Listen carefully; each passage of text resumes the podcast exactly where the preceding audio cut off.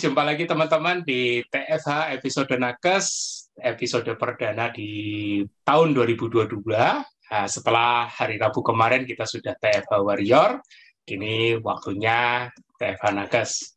Dan sekali lagi saya mau sebelum sebelum saya ucapin selamat tahun baru, saya undang dulu Mas Tio. Halo Mas Tio. Halo semuanya udah hadir. Ya, kayaknya ini episode perdana kita harus ucapin selamat tahun baru dulu nih, Mas. Ya. Inspirasi. Siap. Monggo Mas, kita uh, sambut siapa narasumber kita di episode kali ini. Silakan Mas. Oke, okay, uh, narasumber kali ini Dr. Zainal Gani. Dokter, aku manggilnya Dr. Gani. Nah, ini udah. Ya, siap. Udah, Halo, Dr. Gani. Jadi beliau juga dulu pernah ngisi seminar kita waktu pertama di Malang ya. Pertama kali kita seminar di Malang, Dr. Gani juga pernah ikut ngisi. Hmm. Uh, ya tahun aku lupa tahun 2017 ya, yang eh pertama di Malang 2016 atau 2017 gitu. Hmm. Ya. Yeah. Nah, ini alhamdulillah nih Dokter Gani uh, kita bisa jarak jauh nih sekarang nggak perlu ke mana kita bisa yeah. seminar lewat talk show from home untuk dapetin ceritanya.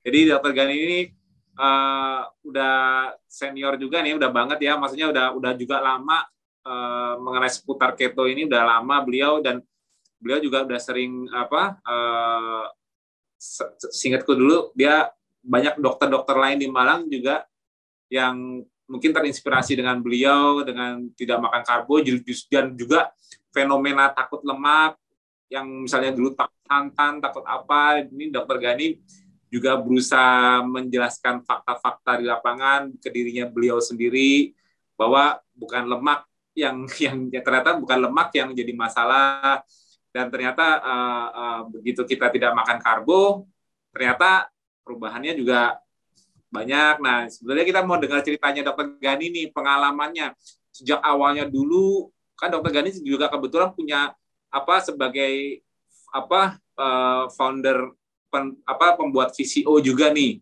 salah satu pembuat ya. VCO dulu aku pribadi pernah main nih ke oh, pabrik ya. nih ya. lihat keliling-keliling dan, dan dan yang buat aku amazed dulu aku gini sampai desain desain cara cara membuat memfiltrasi VCO-nya itu mesinnya beliau yang desain sendiri loh kalau kamu percaya. Aku sampai Alhamdulillah. Aku sampai waktu ke pabriknya uh, dok dulu pernah ambil ambil sekolah untuk engineering juga ya?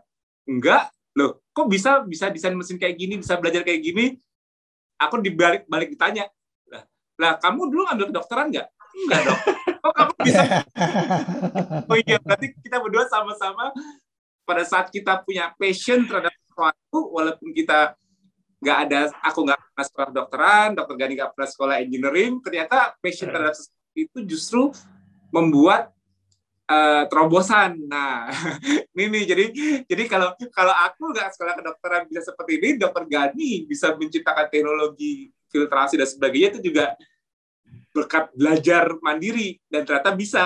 Nah, hmm. oke okay, dok, nggak usah lama-lama kita mau dengar ceritanya dokter nih. Gimana dok Gani? Lanjut dok.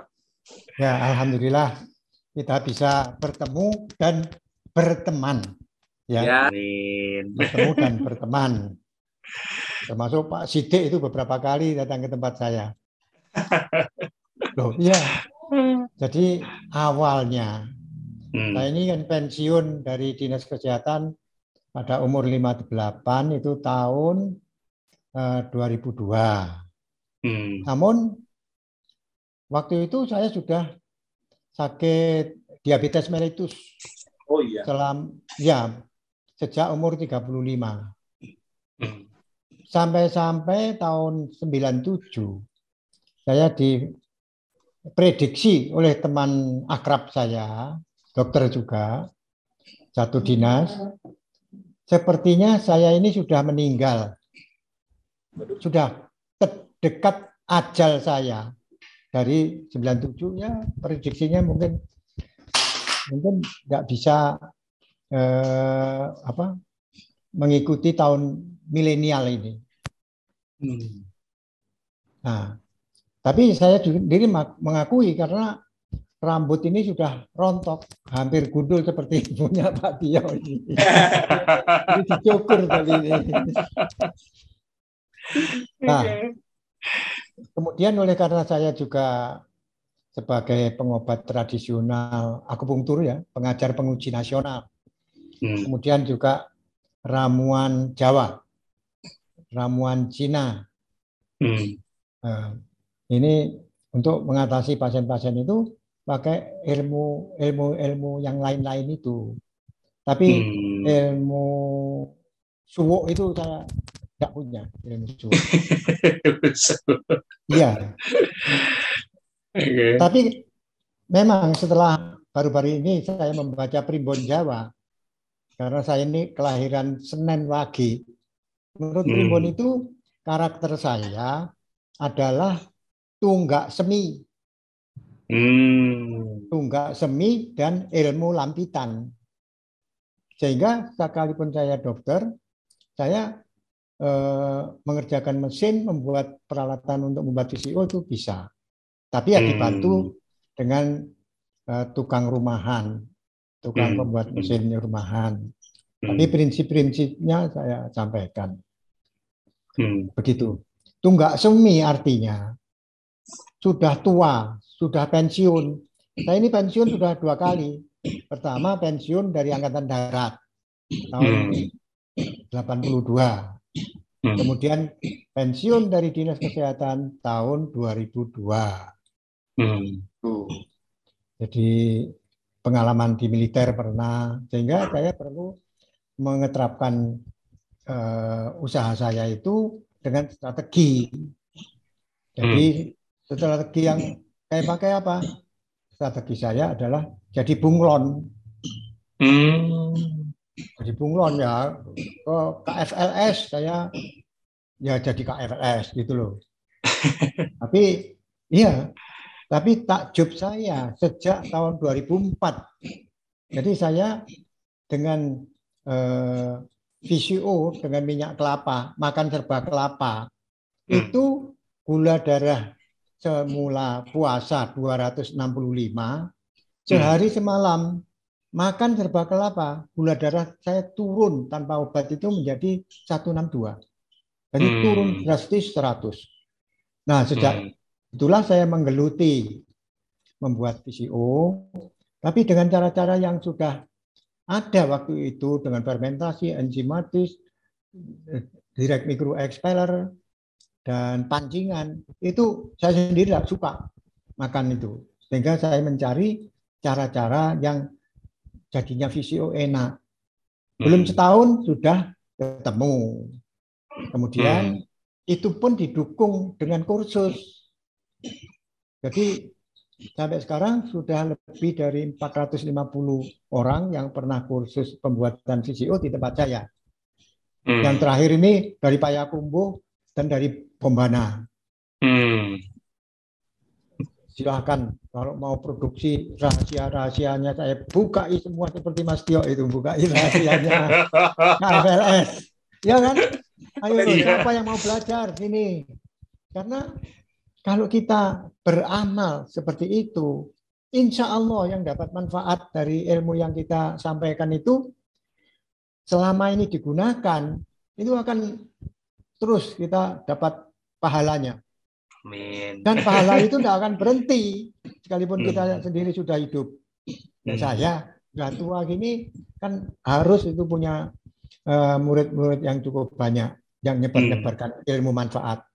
Hmm. Yang sehingga saat itu saya 2004 itu mau tidak mau langsung tidak langsung saya sudah diet ketogenik tapi namanya diet ketogenik kelapa. Hmm. Kalau Mas Tio eh, tempat berburunya itu kan masih ada binatang binatang yang diburu, ya kan? di benua kan masih ada binatang liar. Hmm. Hmm. Tapi kalau di Pasifik, pulau-pulau kecil yang ada pohon kelapa, ya. jadi pakai pakai VCO, tapi sama-sama lemaknya, sama-sama trigliseridnya, hmm. begitu. Alhamdulillah Rantainya sampai sekarang ya.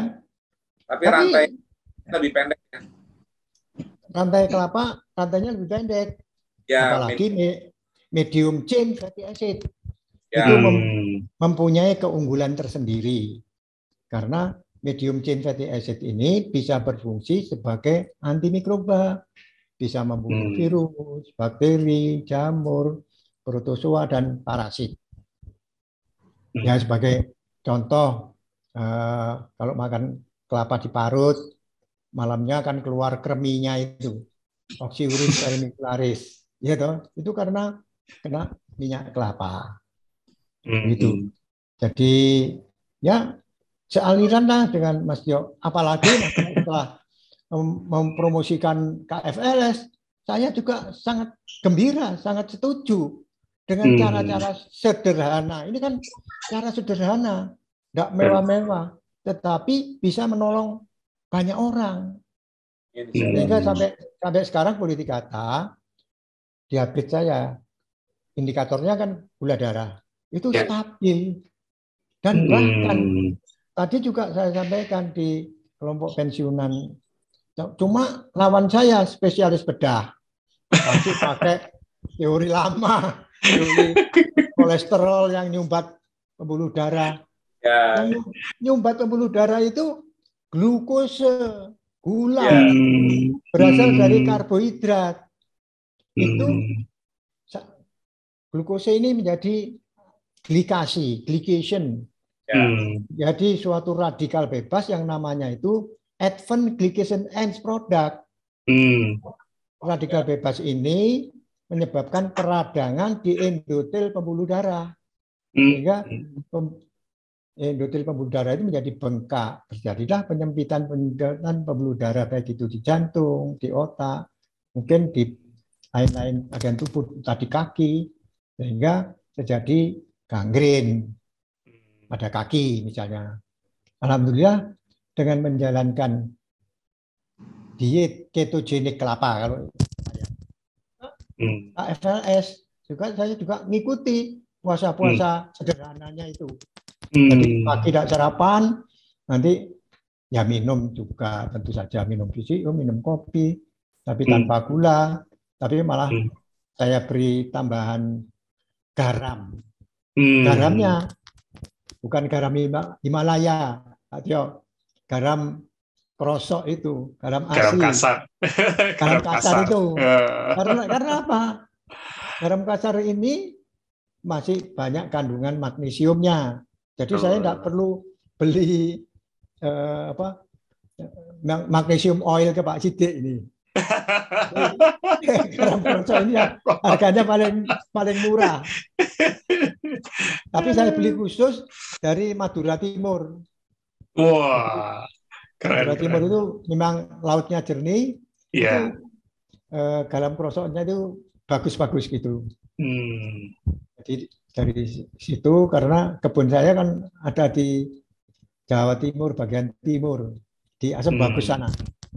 Hmm. Masuk sekarang produksi VCO-nya juga di sana. Karena di hmm. kebun juga sekarang ini mencari buah yang digandrungi oleh pelaku KFLS atau ketogenik buah apukat. Iya. Dan jumlah pohon yang saya tanam target saya sepuluh ribu. Susah. Miara alpukat susah nggak? Ya. Susah nggak nanam alpukat itu apa? Susah nggak miaranya? Maksudnya nungguinnya susah nggak sih alpukat itu?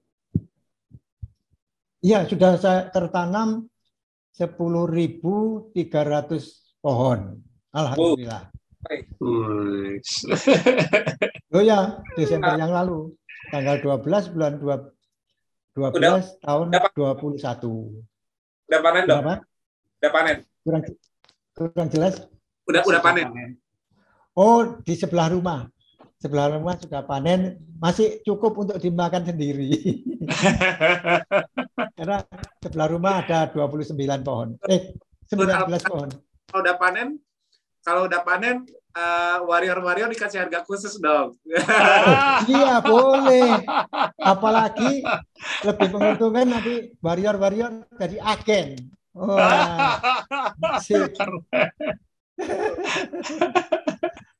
ini ini memang benar-benar tonggak semi ini. iya.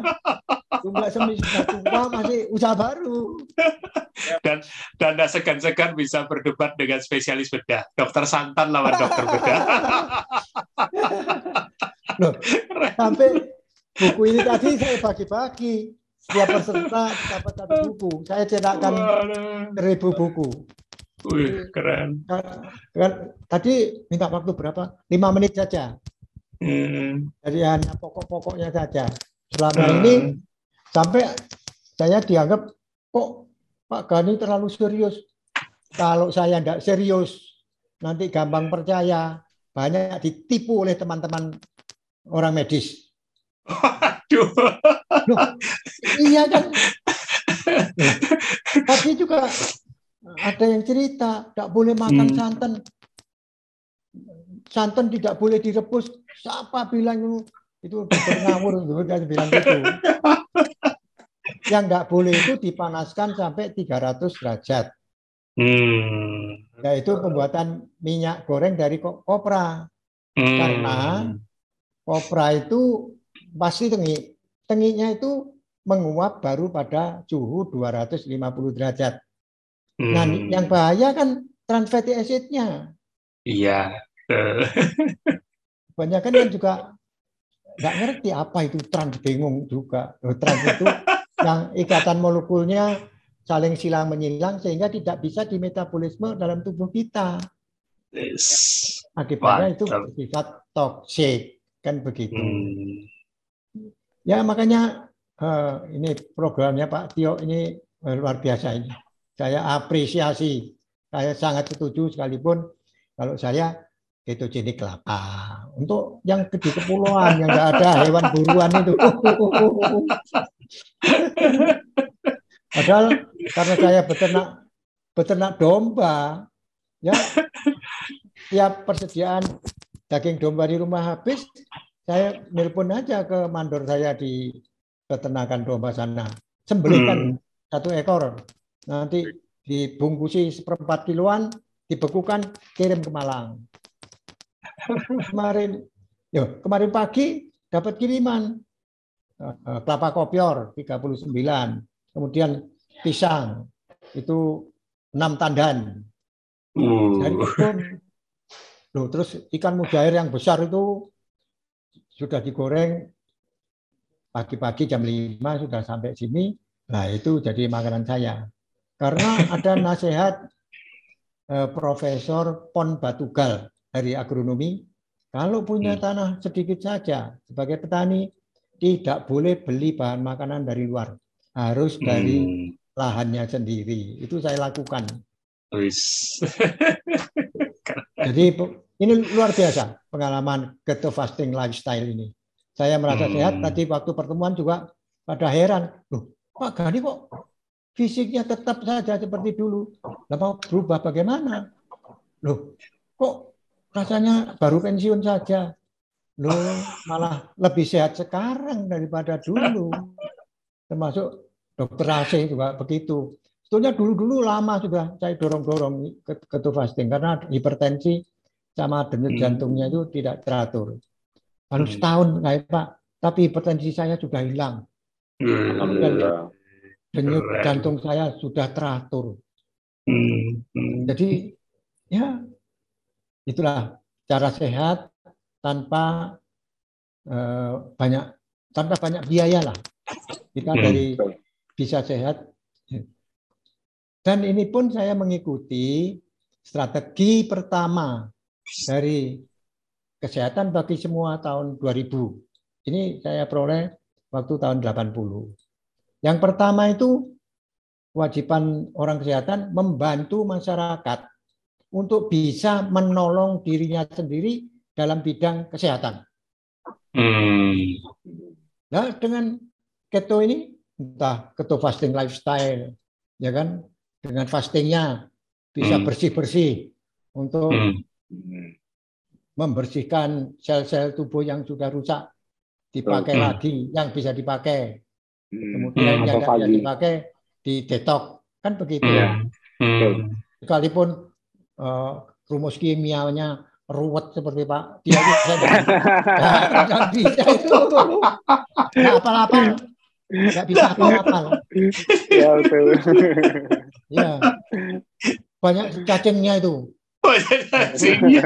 Iya ke sini ke sini ke sini. Sudah. Yang penting praktis saja untuk ya. saya kan gitu. Oh. Hmm. Saya mempelajari apukat baru ini. Karena apukat itu kan ternyata superfood. Iya. Karena lemaknya kan tinggi itu. Iya. Lemaknya 14 persen sampai 24 persen. Seperti hmm.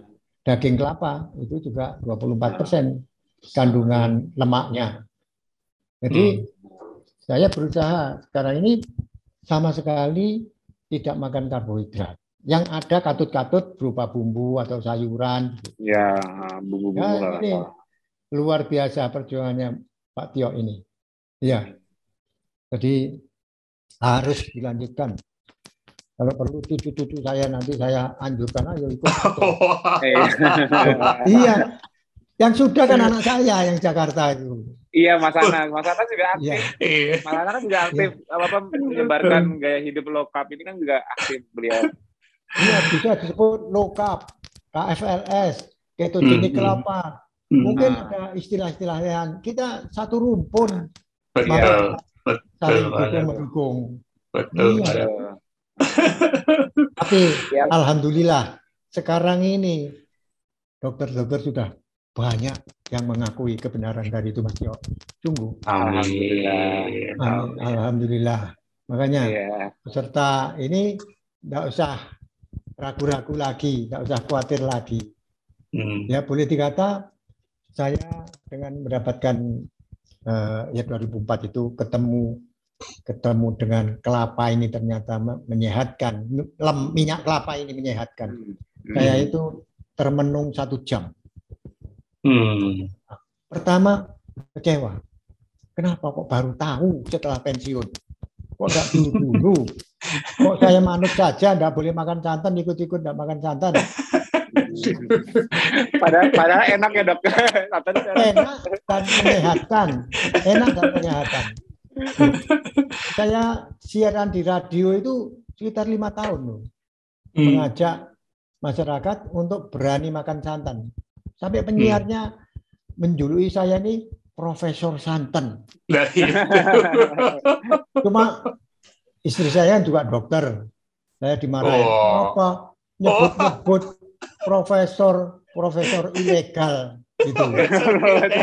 Loh, ini main sandira wara di RRI ini, main ludrukan. terus terus bagaimana? Ya sudah, dokter santan saja. Ya wis tak Terus si penyiarnya tetap ngotot, enggak tetap profesor gitu. Sehingga ya, tapi saya sendiri nyebut sudah dokter santan tadi. Daripada nanti saya diprotes sama teman-teman yang sudah profesor gitu.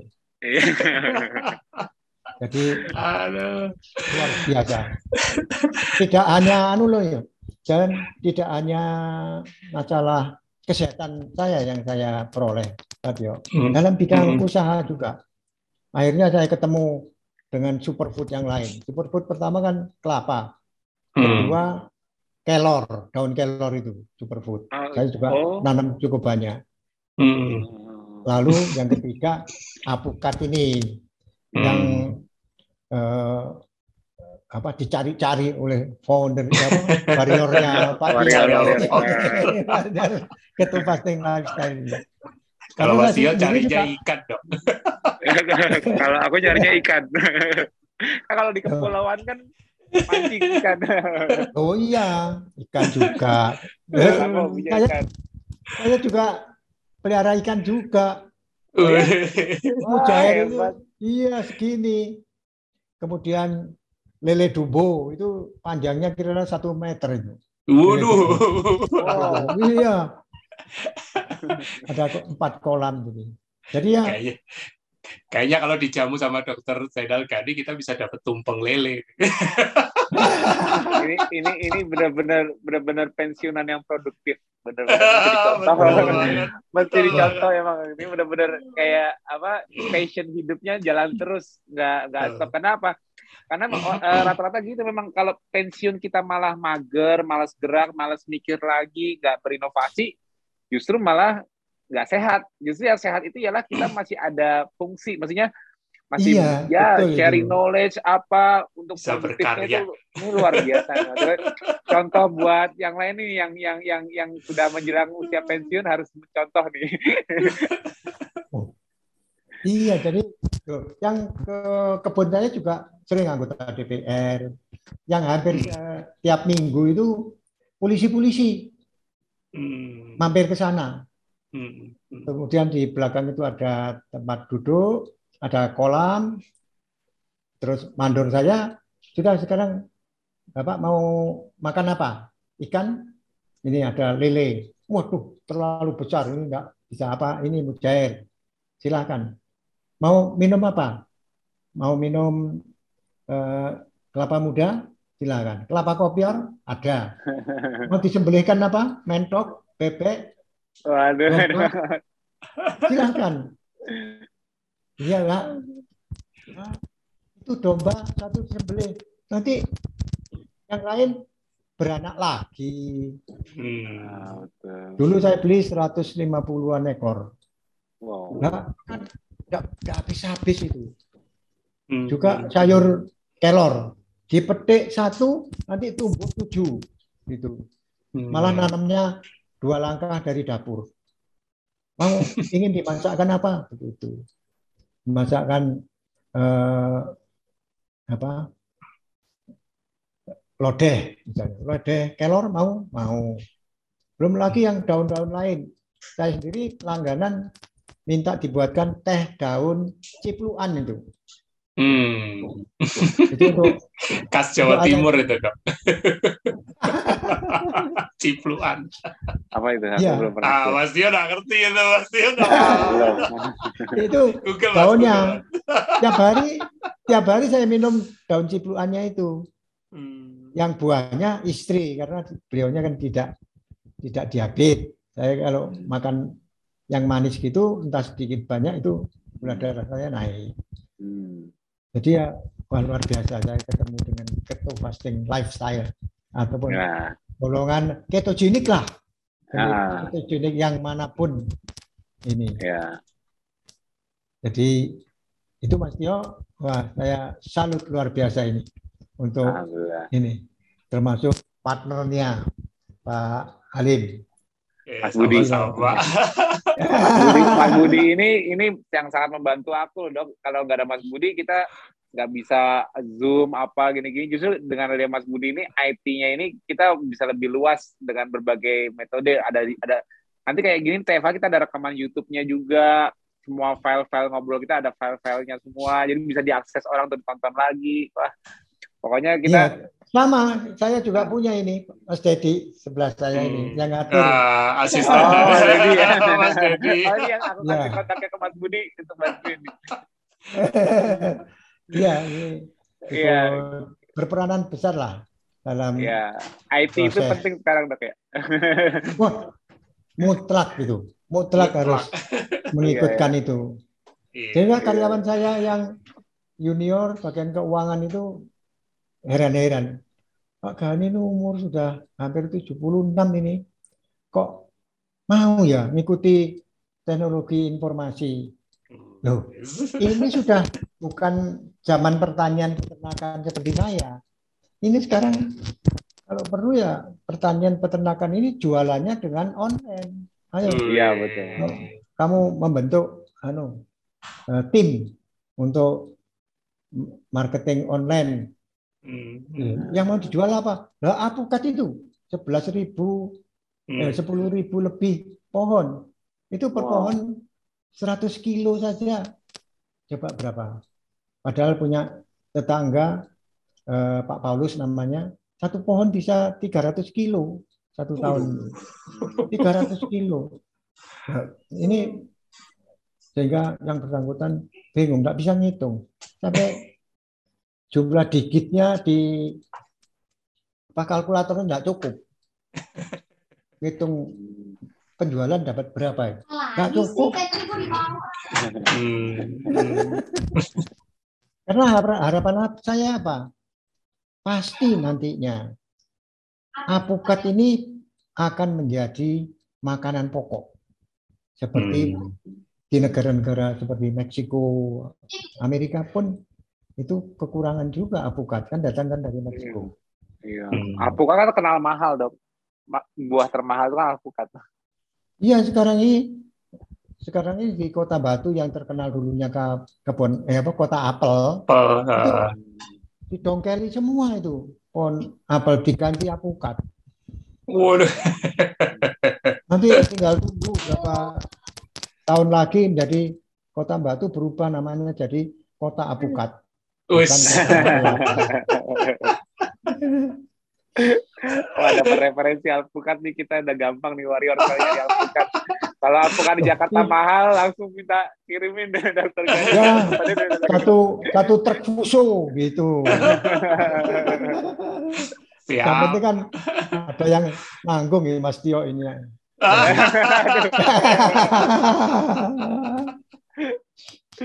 ya karena kalau makan apukat, saya sekalipun yang beratnya satu kilo ya, saya makan, hmm. saya habiskan, hmm. gula darah saya tidak naik. Ya pasti, betul. Ya, itu dia. Buah paling teraman. iya. Jadi Coba bebas. kalau makan manggaru manis, durian. Aduh. jalan. iya. Sekarang mangga yang terkenal kan mangga situ bondo. Per kilo itu tidak sampai seribu rupiah pas musim. Waduh. Nggak sampai seribu rupiah per kilo. Padahal apukat dari petani rata-rata dua puluh lima ribu satu kilonya itu. Hmm. Emang emang pernah ngincipin Dogani? Ngincipin apa? Ya itu mangga sampai tahu udah sampai seribu sekilo. iya di kebun saya ada tiga pohon mangga yang saya oh. biarkan saja. Hmm. Untuk menyediakan kalau ada kera-kera turun dari hutan. Loh, iya. Mereka kalau oh. musim kering panjang uh -huh. itu kan sering sering turun oh. ke kampung-kampung gitu. Okay, Kera, okay. jangan dan pinter hmm. itu. Misalnya ketela pohon gitu. Uh -huh. Kan sulit itu menyabutnya. Ya, cabut.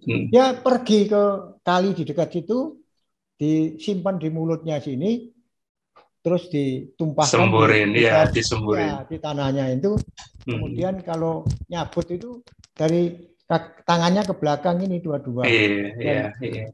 itu caranya hmm. jadi Keren. mereka juga cerdas jangan sampai kita apa kalah cerdas iya kalah cerdas sama beruk Kerah. Karena pakai obat-obat penurun kolesterol itu, loh, pasien-pasien yang konsultasi dengan saya itu loh, karena kolesterolnya terlalu rendah, hmm. dari rumah mau ke pasar, setelah sampai pasar lupa apa yang harus dibelanjakan. Pulangnya setelah belanjanya ngawur, pulangnya masuk rumah tetangganya, lupa ke rumahnya itu akibat kolesterol terlalu rendah. Kolesterolnya sampai di bawah 150. Hmm. Padahal di literatur yang saya baca, seperti saya umur 75 gitu, hmm. itu kolesterolnya sebaiknya 270 kolesterolnya. Oh, waduh. Ya, karena apa? Kolesterol itu sangat vital manfaat dalam tubuh kita.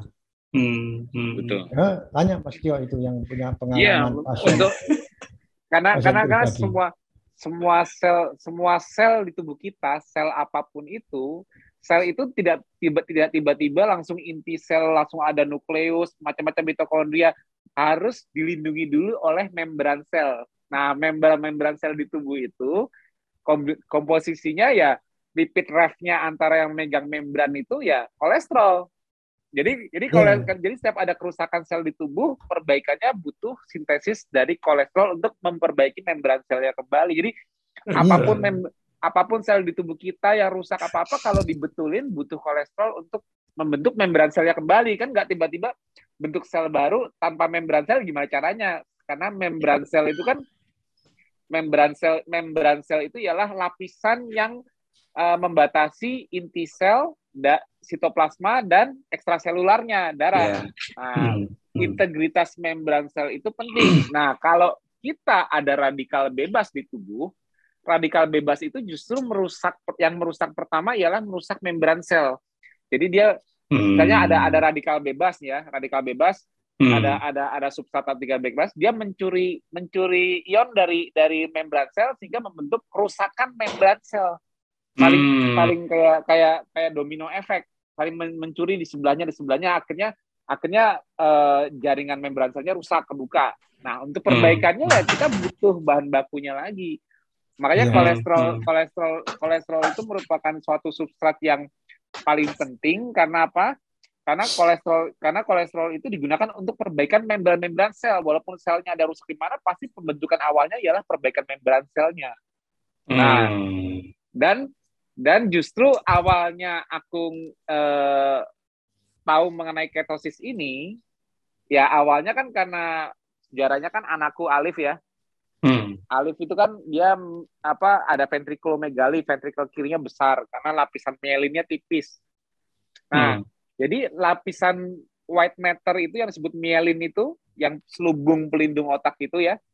Jadi hmm. mielin itu lapisan yang melindungi akson supaya hmm. supaya supaya impuls propagasi action potensialnya itu nggak nggak nggak nggak turun kekuatannya hmm. atau lompat-lompat itu harus dilindungi oleh mielin makanya sebutnya harus dimielinasi dulu nah mielin itu pembungkusnya pembungkus akson untuk untuk nerve sistem saraf hmm. kita hmm. mielin itu bahan bakunya apa kolesterol kolesterol, kolesterol. makanya kalau ada orang ada orang yang mengalami apa uh, misalnya contohnya kayak penyakit penyakit ya multiple sclerosis itu kan merusak mielinnya. Hmm. itu justru untuk memper, memperbaiki mielinnya itu butuh kolesterol. Hmm. nah jadi jadi jadi karena bahan bakunya Alif itu dulu kan kolesterol cuma masalahnya kan kolesterol memang nggak bisa nyebrang ke otak. Butuh butuh bahan baku yang bisa nyebrang kotak dulu. Itu makanya aku awalnya ketemu keton itu dari situ. Karena apa? Ternyata keton itu selain dipakai sebagai bahan bakar di otak, tapi ternyata juga itu merupakan bahan baku sintesis mieli apa sintesis kolesterol di otak. Jadi hmm. jadi walaupun otak kita kan makanya gini, orang-orang sekarang kan paradigmanya takut makan otak sapi. Kenapa? Karena otak sapi itu kolesterol. Nah, hmm. otak kita juga sama. Kalau misalnya macan makan otak kita ya macan dapat kolesterol otak kita. Jadi hmm. intinya intinya ternyata otak kita itu lemak semua, sama seperti hewan. Otaknya lemak semua, bukan daging. Bukan daging hmm. semua malah lebih berat masa masa lemaknya dan komposisi terbesarnya ya juga kolesterol karena hmm. mielinnya hmm. itu. Jadi jadi ya tubuh kita sangat penting kolesterol. Cuma kolesterol ini sering dikambing hitamkan. Kenapa? Hmm. Karena kalau ada seseorang mengalami penyempitan pembuluh darah, Hasil hmm. otopsinya ialah di balik intimanya pembuluh darah. Jadi kolesterol itu bukan kolesterol itu bukan nempel di sekelilingnya pembuluh darah, dalamnya pembuluh darah bukan, tapi itu dia kolesterol itu menyumbatnya itu melalui pembuluh apa uh, di balik di balik di baliknya membran membran pembuluh darah. Nah, jadi begitu di otopsi ditemukan bahwa pembuluh darah yang menyempit itu menyebabkan serangan jantung, stroke dan sebagainya itu ialah di situ ada kolesterol masuk ke dalam situ, langsung kolesterol yang dikambing hitamkan. Wah, ini gara-gara banyak kolesterolnya tinggi nih, gara-gara banyak makan lemak nih. Padahal salah. Hmm. Karena ya sebetulnya gini, kolesterol itu kan bahan baku untuk satu perbaikan membran sel. Hmm. Dua, untuk pertumbuhan grow. Jadi semua sel yang bertambah kalau kita grow kan ada ada ada multiplikasi sel. Berarti kan butuh membran sel baru juga. Satu sel yang ada membran selnya dari kolesterol membelah jadi dua, kan butuh kolesterol baru untuk membentuk membran sel di daughter selnya, di, di anak selnya. Hmm. Benar nggak? Hmm. Nah, ataupun pembentukan berbagai jaringan lain. Dan kolesterol itu juga yang orang belum banyak tahu ialah kolesterol itu juga selain memperbaiki membran sel juga sebagai penambal. Nah, hmm. Nah, jadi kalau ada pembuluh darah yang rusak, misal karena contoh orang yang gula darahnya tinggi terus, misalnya seperti diabetes, otomatis gula darah tinggi itu kan memicu satu inflamasi peradangan. Hmm. Hmm. Nah, inflamasi memicu radikal bebas. Hmm. Nah, akhirnya kan pembuluh darah yang rusak. Atau misal orang yang tensinya tinggi terus, otomatis hmm. pembuluh darahnya sering tegang terus. Otomatis hmm. kan pembuluh darahnya kan rusak. Nah, hmm. karena karena sifat dasar kolesterol sebagai bahan baku perbaikan sel-sel di tubuh, maka sistem imun. Jadi kalau ada kalau kita ada luka, misalnya gini. Contohnya ini supaya bayang, kebayangnya gampangnya gini. Kita bayangkan yang dari luar tubuh dulu. Misalnya kita ketusuk pisau, luka nih, daerah luka kita ada luka nih di, di jaringan luar. Nah, respon pertama tubuh untuk perbaikan ialah apa? memicu datangnya sel-sel imun, sel darah putih ya, sel-sel imun ke lokasi trauma, injurinya. Tujuannya apa? Tujuannya untuk merepair kembali, menutup lukanya. Nah, di situlah butuh banyak substrat datang ke situ. Salah satunya kolesterol, termasuk protein dan sebagainya untuk bikin jaringan baru. Untuk. Hmm. Nah, jadi respon respon awal dari suatu trauma karena luka tusuk misalnya, ialah imunnya datang dulu. Imunnya datang dulu, mengcreate inflamasi di sekitar luka agar substrat substrat-substrat perbaikannya datang ke situ. Jadi kayak danger signal, memicu hmm. danger, sinyal bahaya bahwa ini harus segera di repair. Imun-imun sel harus berkumpul di sini. Takutnya juga ada hmm. patogen hmm. masuk kan gitu kan. Hmm. Hmm. Nah, baru hmm. baru bahan-bahan baku yang aliran darah aliran darah juga terfokus ke sini supaya yeah. mengirimkan substrat-substratnya sehingga terjadi perbaikan jaringan. Ini kalau di luar loh ya. Mm-hmm. Nah, sekarang kalau kebalikannya, kalau di dalam kan kita nggak tahu kerusakannya. Mm. Nah, mm. Contoh pembuluh darah, pembuluh darah di jantung atau di pembuluh darah di sirkulasi yang mengalami kerusakan, mm. kerusakan jaringan karena lapisan luarnya itu terkena oksidatif stres akibat gula darah tinggi atau trauma mekanikal karena tensinya sering tinggi. Hmm. Nah, sama kerusakan di lokasi struktur pembuluh darah tersebut mengundang sel imun. Hmm. Nah, untuk memperbaiki. Nah, sel imun yang datang itu, contohnya makrofag, dia bakal masuk ke dalam pembuluh darah yang rusak. Nah, di situlah hmm. usaha makrofag untuk menutup kerusakan, membentuk membran sel baru, menambal, ialah dia uptake kolesterol. Hmm. Dia uptake kolesterol, makrofagnya berubah menjadi foam cell. Nah, foam cell foam cell ini yang membentuk yang membentuk plaknya itu. Hmm. Tujuan awalnya benar untuk mencegah kerusakan agar pembuluh darahnya nggak bocor. Hmm. Pembuluh darahnya tetap tetap integritasnya kembali normal karena kalau udah kalau udah diperbaiki ditutupi oleh foam cellnya hmm. kerusakannya berhenti, kerusakannya berhenti. Tapi efek sampingnya ukuran pembuluh darah lebih mengecil karena terbentuk kayak gundukan. Hmm. Karena kan diperbaikinya kan dari dalam perbaikannya, foam selnya terbentuk kan di dalam di balik pembuluh darah. Tapi hasil usaha perbaikannya membentuk gundukan. Nah, gundukan kayak gundukan itu apa sih kayak polisi tidur lah, gampang. Di dalam tadinya tadinya di pembuluh darah pembuluh darahnya itu anggap aja kayak terowongan itu jalanannya halus, tapi karena pernah ada kerusakan, contohnya karena gula darah tinggi atau tensi tinggi yang menyebabkan kerusakan dan harus menuntut perbaikan di jalanan supaya supaya jalanannya nggak bolong. Nah, jalanan yang ditambal supaya nggak bolong ini membentuk gundukan. Nah, otomatis hmm membentuk pengurangan ruangan untuk dilewati darah. Nah, itu yang kalau terjadi terus-menerus, akhirnya terjadi penyempitan pembuluh darah. Nah, jadi kalau kita kembali lagi, terus salah kolesterol di mana? Nggak ada. Ya, kalau mau disalahkan, seseorang yang mengalami penyempitan pembuluh darah dan di dalam misalnya gini, kalau mau disalahkan, ini terowongan-terowongan pembuluh darah kok sekarang ada penyempitan sih? Kenapa? Karena tuh lihat tuh gundukannya makin meninggi. Itu yang Mas Budi share. Hmm. Gundukannya makin tinggi, polisi tidurnya akhirnya darah makin menyempit. Terus mau disalahkan tambelannya. itu tambelannya isinya kolesterol berarti kolesterolnya nggak boleh tinggi supaya nggak banyak tambelan itu konyol nggak konyol nggak kalau, kalau yang disalahkan kalau yang disalahkan aspalnya anggap aja kolesterol itu aspalnya yang disalahkan yang yang yang yang di untuk menambal jalanan yang bolong aspal yang bolong karena hmm. membran sel karena membran sel itu bahan bakunya lipid ref itu juga dari kolesterol untuk hmm. menambahnya kan butuh kolesterol tapi hmm. aspalnya jalanan yang dengan aspal ini mau ditambal dengan aspal sehingga terbentuk polisi tidur, hmm. tapi disalahkan aspalnya.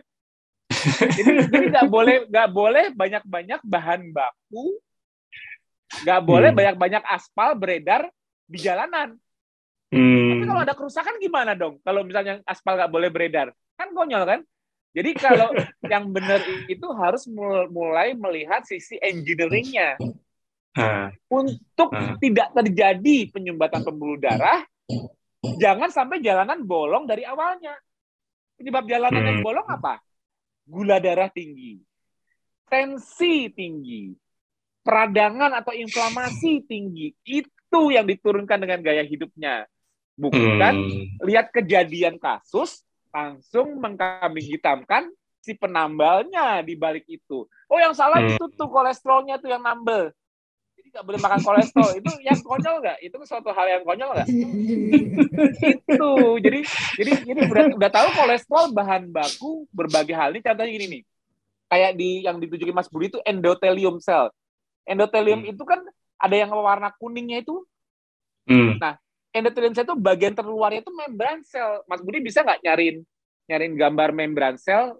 Aku mau nunjukin lipid fat-nya itu kolesterol Oke, sebentar Jadi ya. Semua, semua sel termasuk semua sel termasuk endothelial sel itu lapisan terluarnya butuh kolesterol karena jadi kita ini hari ini ngomong ke arah sel nih. Mudah-mudahan nggak terlalu rumit ya, ya. Takutnya rumit. Tapi aku mau kasih analogi analogi sederhana dari dari dari seorang anak teknik. Karena kita kan selalu lihat menyelesaikan kasus itu kan harus harus jelas. Kalau ada kasus kayak gini, dari anggap aja tubuh manusia itu suatu sistem, suatu sistem biologi. Kalau ada ada ada masalah di sistem tersebut, kita kan harus bisa menganalisa dengan tepat sehingga tahu akar masalah sebenarnya di mana.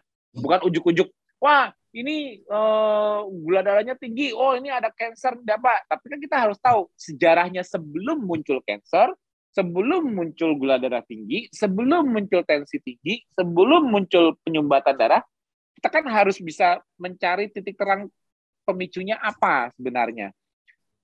Jadi kalau hmm. kita di dunia di dunia kesehatan sekarang lebih fokus ke simptomatik, maksudnya gini, kalau sudah terjadi ya gula darahnya sudah terlanjur tinggi ya bantu obat gula. Tensi sudah tinggi ya bantu obat tensi kan gitu.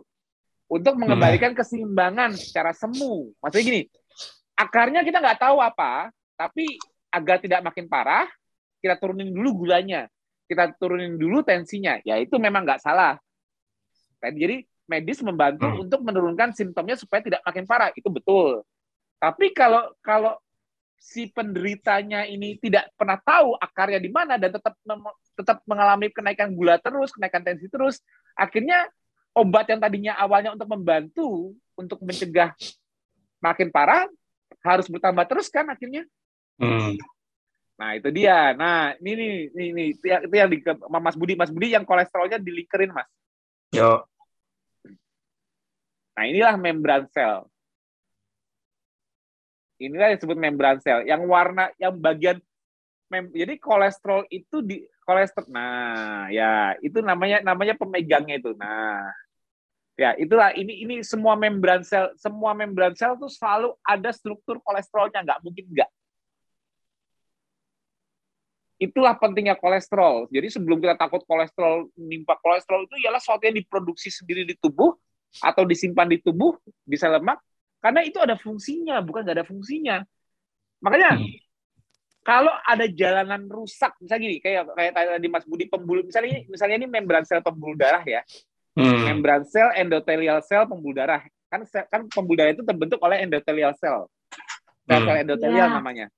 Kalau sel-sel endotelial itu pada rusak karena radikal bebas, atau karena inflamasi peradangan, atau karena tensi mekanikal, rusak, terus anggap aja jalanan itu bolong, Hmm. Mendingan itu dibiarin bolong terus, akhirnya mengalami kerusakan total, atau ditambal dengan kolesterol? Ya ditambal. Tambal, karena kan untuk survival. Kalau kalau nggak kalau nggak boleh ditambal ya malah cepet mati dong. Kalau ada Tambah kerusakan, nggak ada kerusakan di sel, di pembuluh darah tapi nggak bisa ditambal karena kolesterol nggak boleh ada misalnya. Hmm. Langsung mati, nggak perlu nggak perlu nunggu, nunggu pembuluh darahnya sampai menyempit dulu. Enggak, ini pembuluh darah masih lebar tapi ada jalanan bolong, mati kita. Langsung drop tensi kita. Drop pembuluh darahnya bocor. Iya dong. Betul, ya kan? Betul. Karena nggak boleh ada penambalan. Nah, jadi cara untuk melihat kolesterol itu jangan melihat kolesterol itu sebagai suatu yang berbahaya. Kenapa? Karena kolesterol itu bagaimanapun juga dibutuhkan untuk apa? Untuk menambal, membuat, membentuk sel baru, perbaikan. Sel hmm. rusak di tempat lain juga perlu butuh perbaikan. Dan bahkan kolesterol itu juga bahan baku hormon. Hmm. Bikin hormon. Gini, kalau kita pria, kita untuk supaya makin kuat, makin perkasa, ya, supaya hmm. itu kan kita butuh testosteron bukan? Iya. Iya. Nah, pasti. Ya, testosteron, lah testosteron itu memang nggak pakai kolesterol bikinnya. nah, sekarang wanita, wanita butuh estrogen nggak? Butuh progesteron nggak? Iya. Butuh. Lah itu memang nggak pakai kolesterol bikinnya. Nah, jadi jadi jadi is, jadi kolesterol itu is not that simple. Jadi kalau kita cuma melihat kolesterol cuma diangkat-angkat sebagai suatu benda yang kayaknya menakutkan dan dan bakal oh, kalau merugikan. orang udah merugikan udah ketakutan tapi kita nggak tahu fungsinya jadi kita ya jadi ketelan bulat-bulat. Makanya benar kata dokter Gani tadi mengajarkan ilmu kesehatannya jangan berhenti di medis tapi ber, sam, harus sampai ke pasiennya. Pasien mengerti mengenai kesehatan. Masyarakat umum hmm. mengerti kesehatan secara general sehingga dia bisa bijak untuk menentukan gaya hidupnya hmm. yang harus dikoreksi hmm. apa. Nggak dikit-dikit cuma nonton, dok saya kalau kayak gini minta obatnya. Dok, saya gini minta obatnya lagi. Dia nggak mau nggak ngerti kesehatan. Dia cuma mengandalkan yang ngerti dokter aja. Sedangkan hmm. dokter kan nggak bisa kalau harus selalu apa ngobatin terus dan dia harus selalu ngajarin kan transfer ilmu itu kan nggak mudah. Makanya benar seperti dokter Gani tadi, ilmu itu harus dibagi, di-share. Kenapa? Pelan-pelan akhirnya setiap individu manusia bertanggung jawab sendiri oleh kesehatannya sendiri. Jadi uh. untuk untuk bertanggung jawab dengan kesehatan sendiri, dia harus mau cari ilmu. Hmm kalau mau dicari banyak orang-orang yang yang bisa share ilmu tanpa biaya. Contohnya dokter Gani. Jadi nggak usah takut ilmu. Apalagi di komunitas KF ilmu itu semua gratis asal mau belajar. Kenapa? Kenapa aku dan Mas Budi sampai rela PFH setiap minggu? Sampai Mas Budi sekarang udah rajin nge-file YouTube yang kelewatan yang hmm. kelewatan TFH bisa ngulang lagi di sana file-filenya diakses nggak ada yang bayar. Nah, intinya intinya semua itu kan isinya kita berbagi ilmu secara gratis tapi tanggung jawab untuk belajar dan mengertinya kembali ke setiap individu. Kalau individunya nggak mau belajar maunya cuma, cuma disuapin doang. Dok saya kayak gini saya saya gulanya tinggi obatnya mana? Kan cuman cuman hmm. ngasih kayak jawaban singkat tapi dia nggak tahu apa yang apa yang salah dengan gaya hidupnya. Nah kita di ketofastosis lifestyle memberikan salah satu solusi alternatif solusi dari mungkin berbagai macam uh, hmm. jenis uh, pola lain metode. tapi kita memberikan hmm. metode lain ya kita hmm. memberikan solusi yang bisa jadi ikhtiar untuk mengkoreksi saya salah di mana selama hmm. ini kok bisa saya diabetes kok hmm. bisa saya hipertensi kok hmm. saya bisa kena stroke kok saya bisa hmm. cancer dan sebagainya nah yuk karena kita kita nggak mau ngejudge masing-masing orang gaya hidupnya gimana masalah orang masing-masing ya intinya kita semua mengacu ke lima pilar kita lihat salahnya salahnya di mana kita lihat hmm. gaya hidupnya orang di alam liar yang kalau dari pagi harus cari makan dulu sehingga dia harus berpuasa secara nggak disadari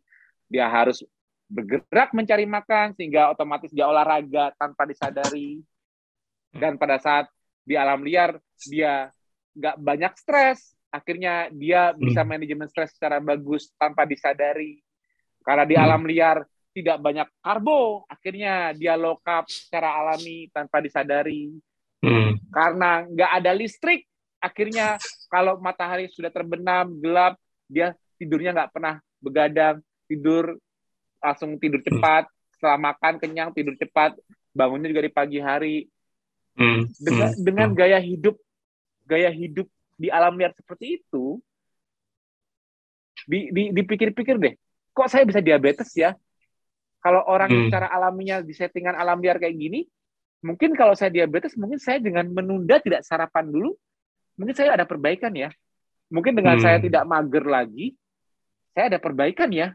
mungkin dengan saya manajemen stres saya harus bisa manajemen semua pikiran saya saya nggak mau banyak stres harus bisa relaksasi mungkin saya bakal dapat perbaikan ya mungkin dengan menghindari makan tinggi karbo lagi dengan low carb saya mendapatkan perbaikan mungkin dengan saya menep tepat tidur tepat waktu nggak begadang-begadang lagi, mungkin saya dapat hmm. perbaikan.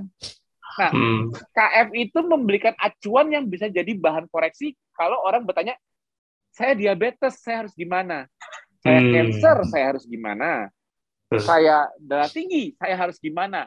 Mungkin kita nggak usah ngejas, kita kan nggak tahu orang hidupnya dulu sampai dia ke titik itu gimana. Tapi dengan acuan ini coba deh sinkronin sinkronin dengan ancestral lifestyle lagi. Hmm. Settingan hmm. settingan dasar manusia selama 24 jam. Hmm. Siapa tahu hmm.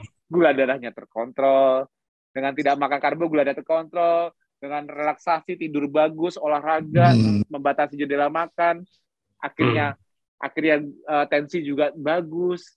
Hmm. Hmm. Ya kan? Nah, hmm. siapa tahu dengan dengan metode ancestral lifestyle ini ketemu akar masalahnya dan hmm. tidak selalu bergantung kepada penutup gejala misalnya misalnya saya hmm. tadi saya untuk gula darah saya nggak tinggi saya harus minum obat supaya tensi nggak tinggi saya harus minum obat ini kan bantuan supaya nggak hmm. makin parah tapi hmm.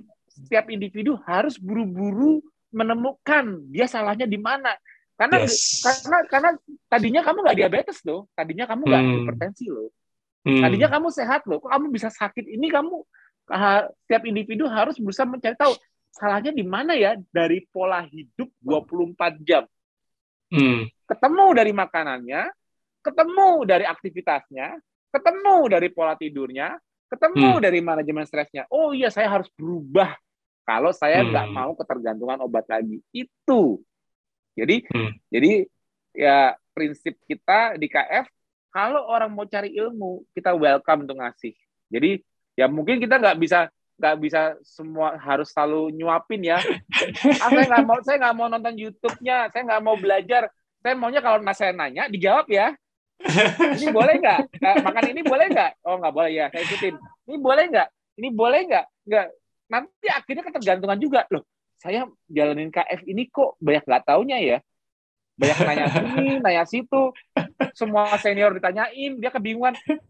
Padahal sebetulnya ilmunya itu Mas Budi sudah di sama Mas Budi udah di file file file asal asal rajin ada waktu nonton apa YouTube kayak TFH yeah. kita nih kan kita kan dapat ilmu-ilmu nih dari dari yeah. pengalaman-pengalaman kayak pengalamannya Dokter Gani, pengalamannya nakes-nakes lain dan pengalamannya hmm. itu jadi peng, ilmu ini sebetulnya ilmu yang paling bahagia itu justru pengalaman. Iya betul mas. Ya, cerita pengalaman kalau gini. Ilmu, Selalu ada yang ilmu, baru. Kalau kita kayak di TV gini kan aku jelasin ilmu secara teknikal, ada iya. jurnalnya. Yeah. Tapi kalau kalau ilmu kayak dokter Gani gitu gimana? Harus dengerin kan cerita beliau kan untuk pengalamannya kan. Nah itu jadi makanya pentingnya TVA ini di filing supaya kita lihat nih pengalaman-pengalaman para warrior-warrior, pengalaman-pengalaman para nakes-nakes hmm. yang yang yang berani merubah gaya hidupnya dengan rendah karbohidrat, yang berani out of the box, lompat keluar dari kotak yang selama ini jadi paradigma. Misalnya contohnya takut kolesterol, takut santan. Ya kalau kita hmm. tekung gitu kan kita nggak bisa lepas. Tapi contoh, dokter Gani berani tuh keluar dari zona nyamannya dulu, tapi malah akhirnya menemukan menemukan jawabannya. Betul nggak dok? Berani yeah. berani berani keluar dari dari kotak apa maksudnya yang paham dulu tuh harus gini sakok tapi keluar malah malah jadi fenomenal. ya kan? Sedikit ada penyesalan yeah. sih mas, sedikit ada penyesalan. Tadi dokter yeah. Gani juga bilang kalau bisa tahu lebih awal lebih. nah. Oh iya, karena masih dalam kotak. ya. masuk dalam kota. Iya. Gitu. Tapi nggak nyesel kan keluar dari kotak dok?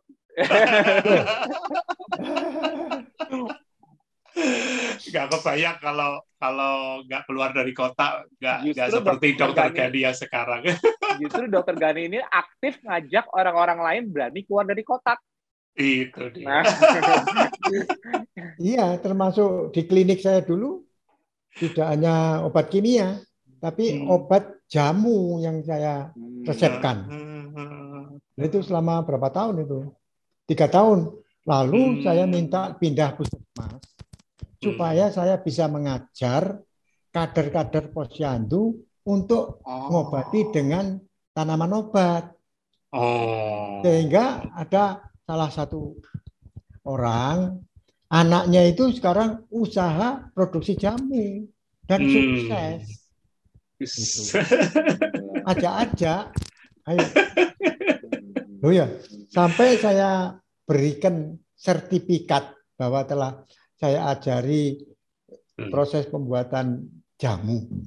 Hmm. Ya, hmm. biar entah berlaku entah enggak, pokoknya stempel puskesmas itu tanda tangan. Iya. supaya dia berani untuk memulai eh, yes. produksi paling enggak untuk keluarga sendiri. Iya. Tuh, diinspirasikan semangat entrepreneurship dari Dr. Gari itu.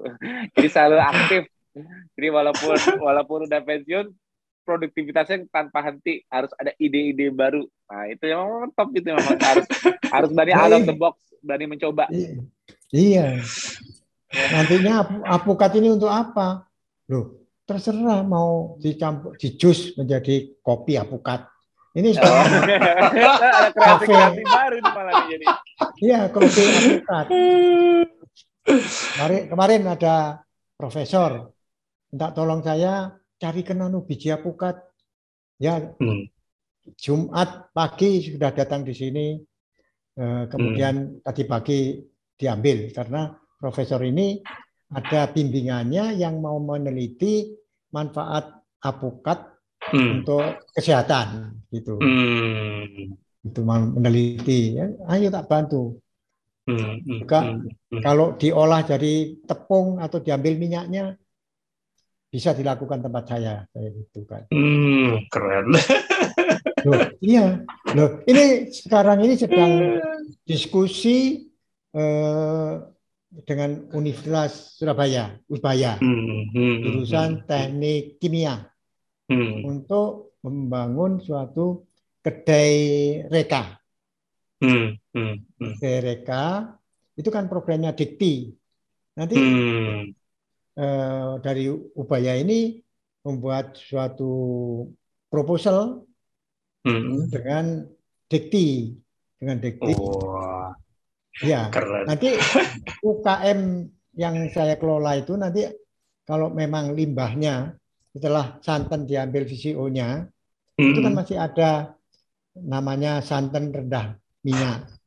Nah ini oh. nanti bisa bisa dirubah menjadi minuman seperti di Cina Yesu namanya.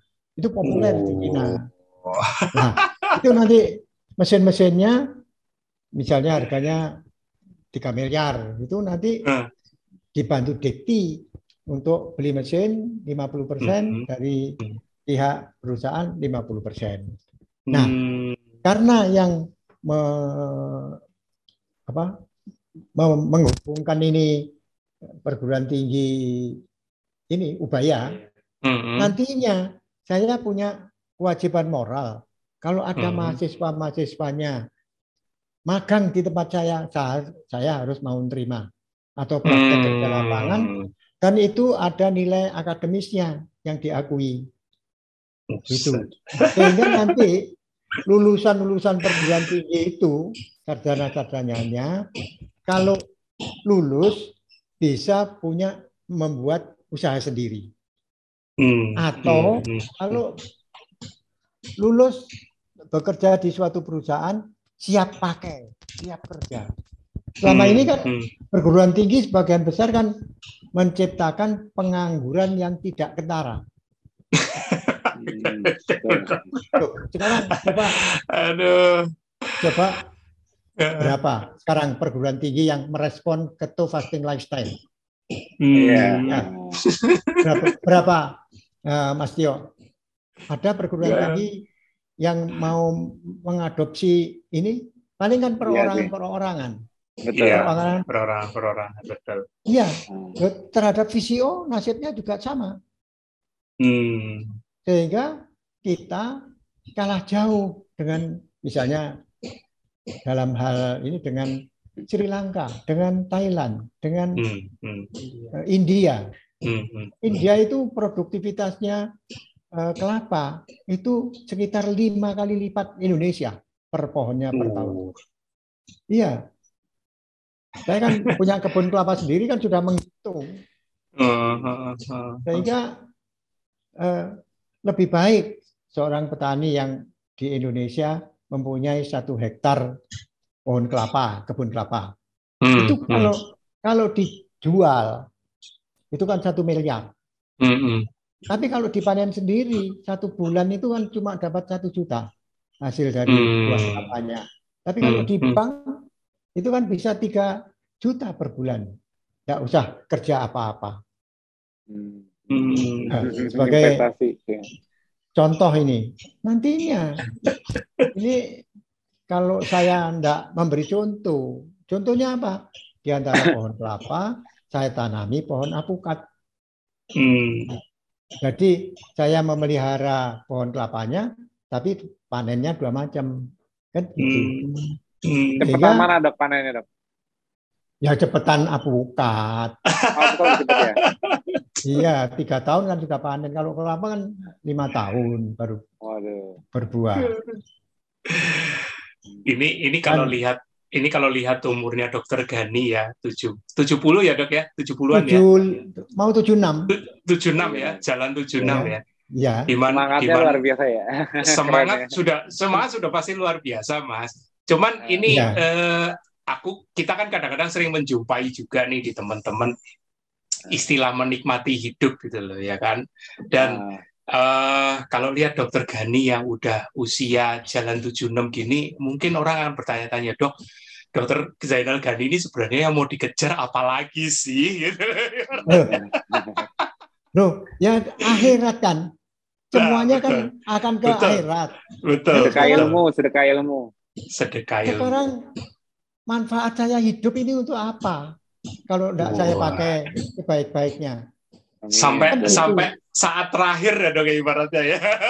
Oh, selama iya. masih selama masih bisa berkarya itulah menikmati hidup ya. Iya, yang saya oh. tulis di tempat pertemuan saya karya seumur hidup. Us. iya. Ini. Pokoknya misalnya Ini. saya cuma bisa gerakkan jari saya. Uh. Ya, itu digerakkan untuk produktif bagaimana? Kan begitu. Waduh.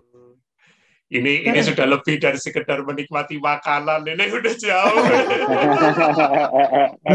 Loh, coba baca ya ada buku. Judulnya Unlimited Power.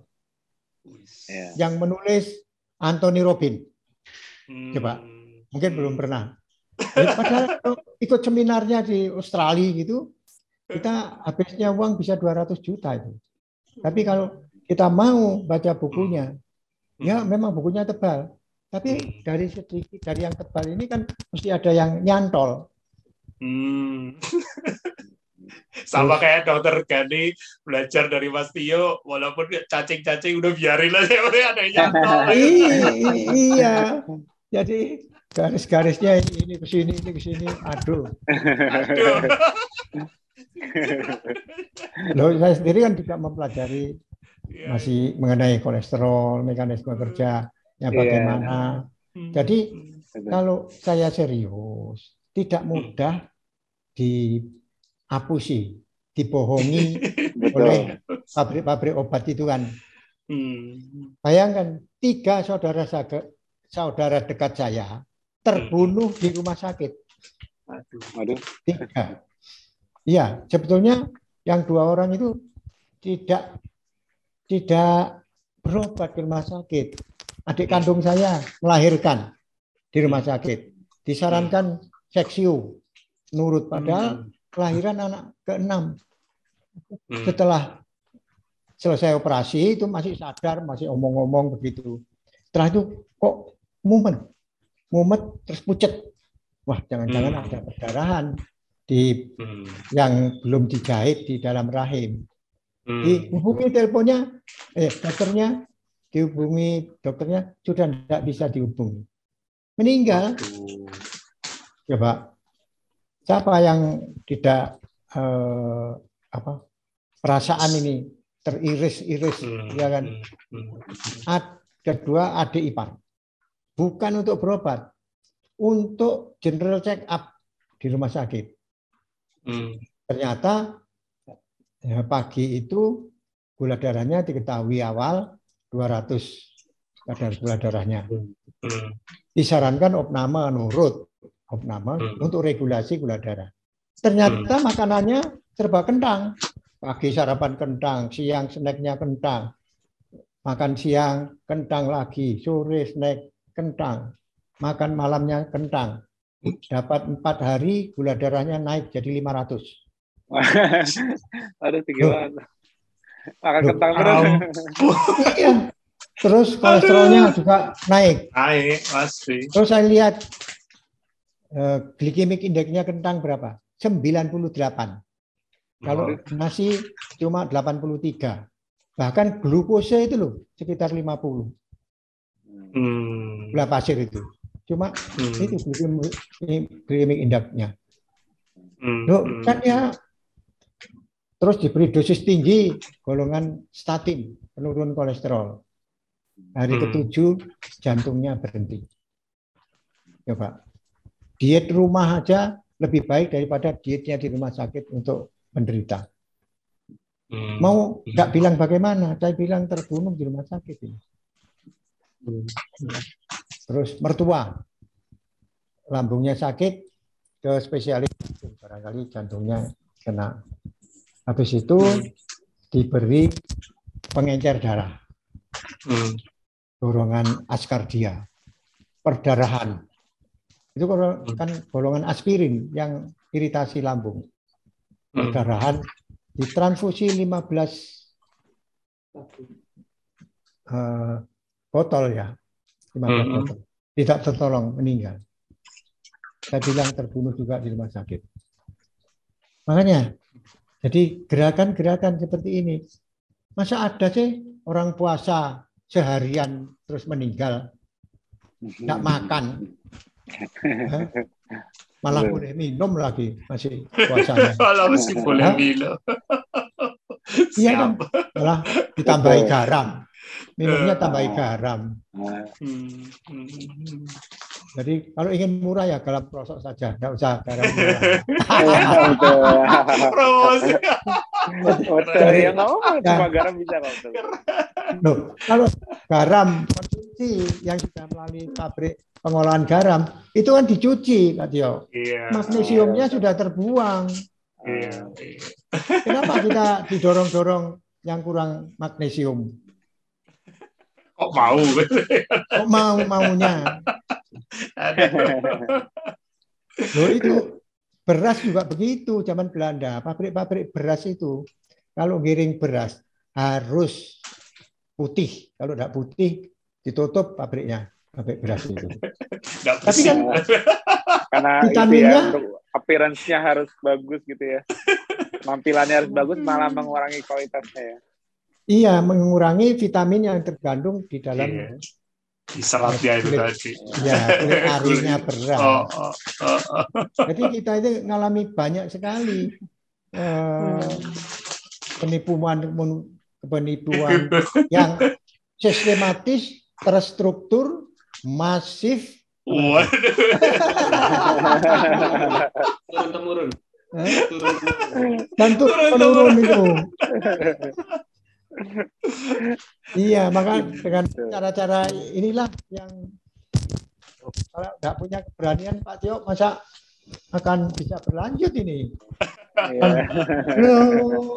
Iya. Jadi barrier juga ini. Iya, kalau di tapi, kalau di zaman sekarang puji Tuhan sih eh, sinerginya seperti dokter Gadi bilang kan sudah bagus. Artinya dokter-dokter pun sudah banyak yang sudah sudah mulai paham ya kan. Ya. Dibanding kita dulu, Dok. Kalau kita oh, dulu oh, itu iya. aduh perjuangannya. Awal-awal Iya, ya. sudahlah. Itu memang tahap-tahap yang memang harus dilalui. Iya. Karena alas ya, Dok. Saya dulu di kantor dianggap dokter aneh, wong saya ini wong punya kebun ya dulu kebun jeruk. Ke kantor ada yang pesen jeruk, ya saya bawakan. Ya ada yang bisa bisik rusak kusuk jenenge dokter kok dagangan dok karena ternak ayam saya dulu kan. Oh. Loh, juga jualan abu gosok dulu. Oh. Iya, karena saya bikin penggilingan padi. Kan oh. Kulit padi itu kan kalau dibakar kan abunya bagus untuk untuk cuci-cuci di dapur. Ya, oh, emang kalau kalau sudah dokter nggak boleh jualan gitu.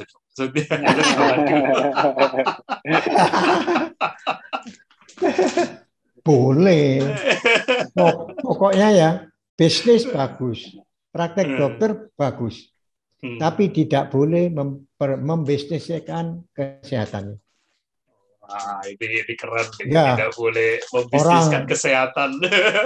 iya, misalnya, oh, saya dulu waktu di rumah sakit bersalin itu mesti saya ajak bidan saya, ayo tolong sendiri, tidak usah konsultasi objinnya, karena mesti nyenggol-nyenggol saya, ah, seksi saja, seksi saja kan gitu. kan gampang cari alasan. Kami ngomong gitu loh. Sampai saya lihat uh, garis tangannya, Pak, garis tangan Anda ini nggak usah neko-neko, sudah pasti akan bisa jadi orang kaya. Sampai saya Loh, iya, ini memang spesial garis tangannya itu wah. Dan enggak enggak ke sini, tapi sampai tengah-tengah sini loh. Nah, ini pasti orangnya hemat dan rezekinya pasti mengalir deras. Masih tidak pernah saya masih disuruh-suruh gitu.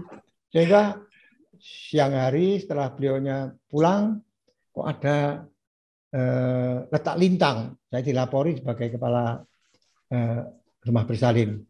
Ada ah. letak lintang bayinya. Sudah berapa bulan? Oh sudah dekat-dekat N-partu. Sudah tak akupunktur saja. Akupunktur tusuk jarum di jari kakinya. Satu hmm. jarum. Hmm. Terus ibunya cerita, pada malam itu berubah sendiri katanya. Posisi oh. melintang, berubah sendiri, pagi-pagi lahir normal biasa. Wis, keren. Nah, kalau kalau seksio berapa? Seksio waktu itu mungkin 5 juta. ini Loh, ter, ini pengalaman termasuk, luar biasa. termasuk saya membuat jamu untuk amandel. Hmm. Jamu untuk amandel. Saya beri nama lawan amandel. Amandel. Hmm, Itu kalau operasi tiga juta loh. Wah, Dan, aku aku telat ketemu Pak Dokter Gadi. Dan saya bilang itu ya. Lo namanya punya pemda ya. Rumah sakitnya kan kalangan menengah ke bawah yang berobat ke situ. Kalau ini eh, dioperasi, eh, komplikasinya pada orang tuanya ini. Oh. Terus jadi apa? Orangnya tuanya jadi sakit kanker. kering. Iya. Jadi sudah pakai jamu ini saja. Sampai ribuan loh yang saya coba pakai ini di klinis. Jadi pura-puranya eh, apa studi klinis gitu. Pura-puranya studi klinis. Tapi hmm. memberikan keyakinan kuat ke saya bahwa jamu ini sangat bermanfaat. Sampai sekarang itu memberikan keuntungan. Iya, tapi jualnya juga tidak mahal. Iya. Satu botol gitu tiga puluh ribu ya. Tiga puluh ribu. Satu botol dua ratus gram itu cuma tiga puluh ribu. Hmm. Itu. Iya kalau Pak Tio bisa jual mahal, kalau saya enggak bisa.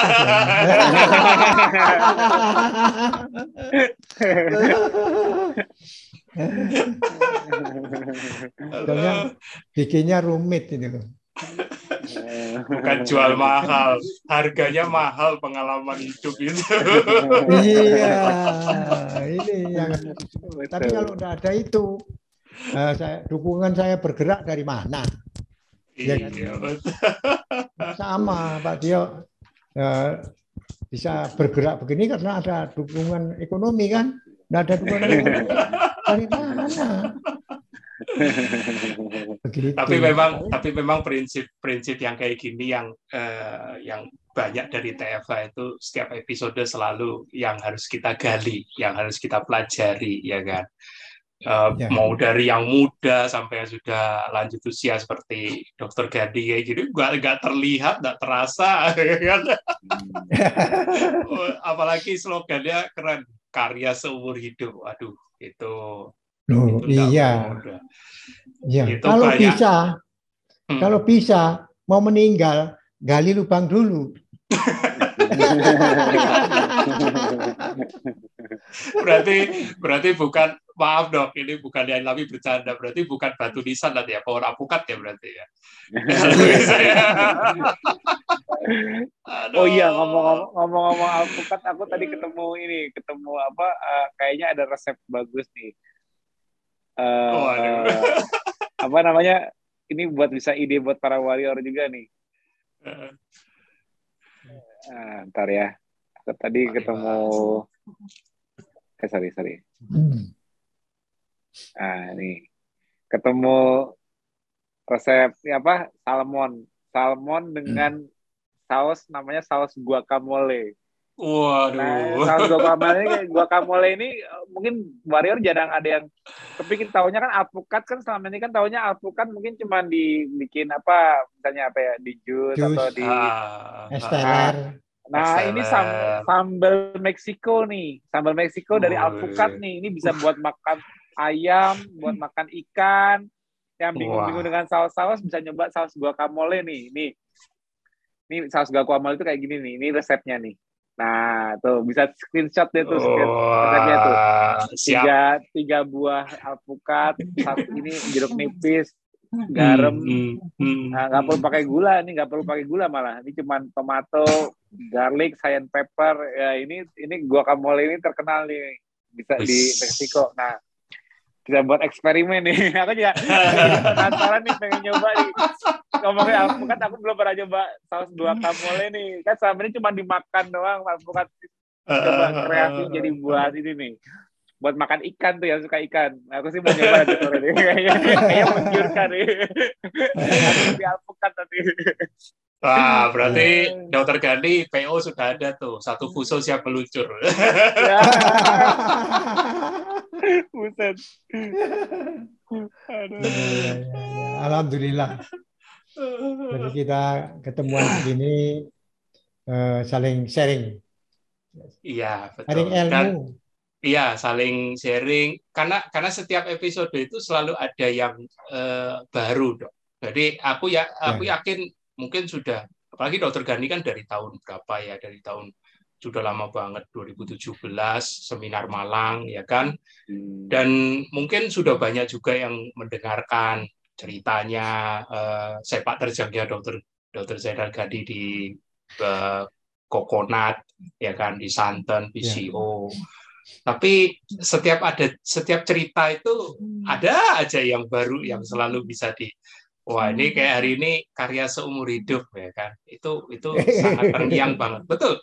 Karena masih iya. banyak orang-orang yang ya, ya aku udah bilang yang masih muda ya, tapi yang yang sudah banyak yang orang depresi, yang sudah anxiety, yang khawatir dengan kehidupannya. Moga-moga bisa melihat episode ini dan bisa melihat betapa Dokter Zainal Gani yang udah umur 76 tahun aja masih masih rasanya kekurangan waktu untuk untuk bisa masih memberikan karya ya kan. Terlepas dari visionya sudah seberapa masif ya kan. Kemudian sekarang sudah di apokat, belum kelor, belum lagi jamu yang sebelum-sebelumnya ya kan. Tapi kalau ini bisa di didengerin, disimak dan di, direnungkan gitu. Sebenarnya ini tergantung niatan kita sih, fokus kita mau ke mana, ibaratnya gitu. Betul. Kalau kita memang mau fokus besar ya jadilah besar. Tapi kalau mau tanpa sadar kan kita suka mengecilkan diri. tapi Dengan, uh, tapi nggak bisa sampai ukuran nano. Oh nggak bisa. Yang bisa VCO. Yang bisa VCO, VCO. itu ya ukurannya sudah nano, nggak perlu dinanokan lagi. Aduh, ini ini kalau ini rasanya bakal diterusin dengan kopi darat ke belajar lagi. Tapi Dokter Gani tadi sudah nawarin loh teman-teman yang yang berniat ya kan. Ya. Kebetulan Dokter Gani juga sama prinsipnya kayak Mas Tio ya kan.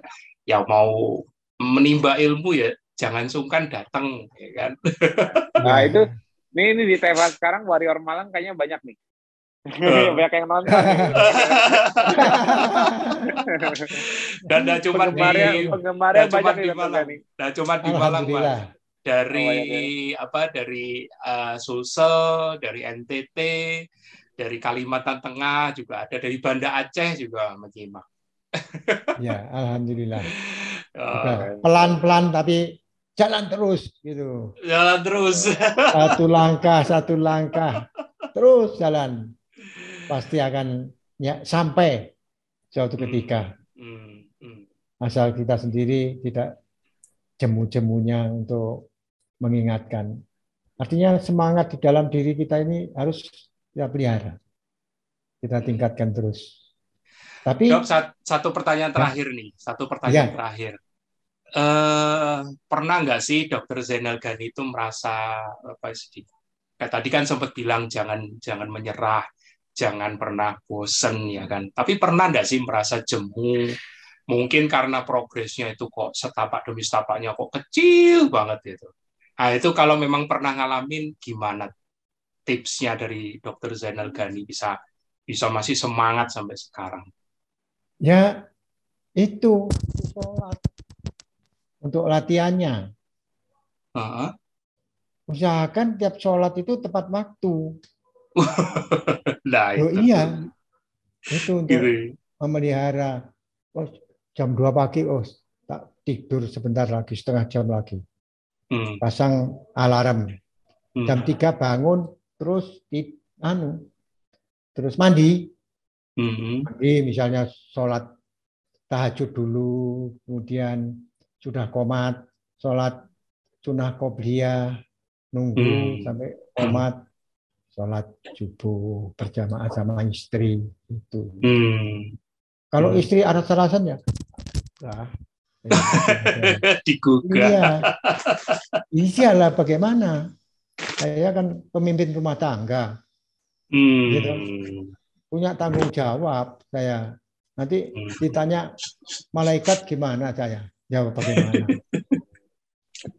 jadi jadi resepnya itu ya dok ya yang yang membuat iya. tidak tidak gampang menyerah itu ya. Ingat lagi. Iya, iya. Kita dengan mandi kan jadi seger itu pagi-pagi. Tidurnya bagus dok. Artinya ini kalau tidur bagus, enak.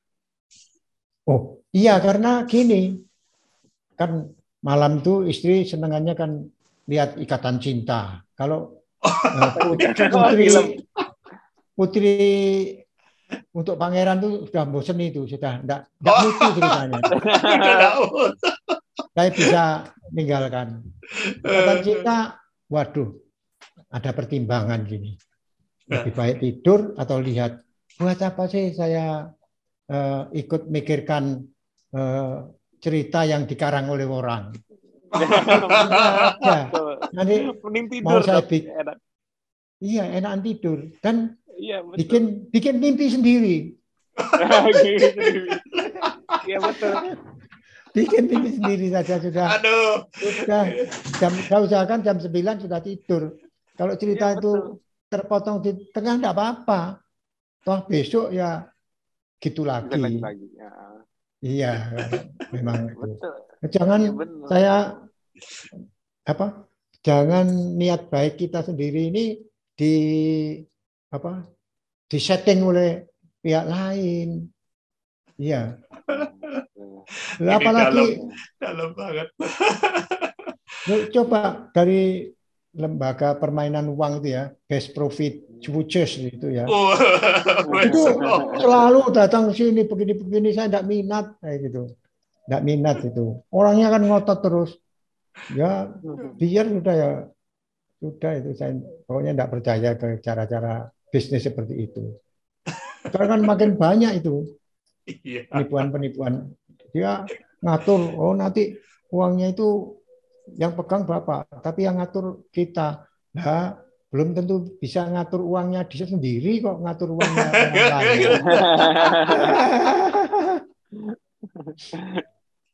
Jadi, ya, jadi makin tua ini pengalaman-pengalaman dalam uh, pembicaraan itu cukup banyak. Hmm. Karena apa? Ya di belakang ini kan perpustakaan saya di sini ada ribuan buku. Hmm. Ya, kalau mau meningkatkan wawasan ya harus berada di sini baca buku kira-kira setahun gitu sudah wawasannya lebih luas gitu. Hmm. Jadi banyak uh, pelajaran ini termasuk salah satu keterampilan uh, hidup itu ya bisa belajar.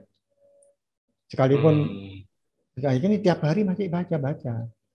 Baca-baca ulang, itu ketuk fasting lifestyle, apa hmm. diet ketogenic kelapa, penipuan kolesterol, penipuan lemak jenuh. Tapi ya saya sampaikan, tapi ya sempat uh, yang sama muda tadi diskusi sama apa ahli bedah yang umurnya 15 tahun lebih muda dari saya.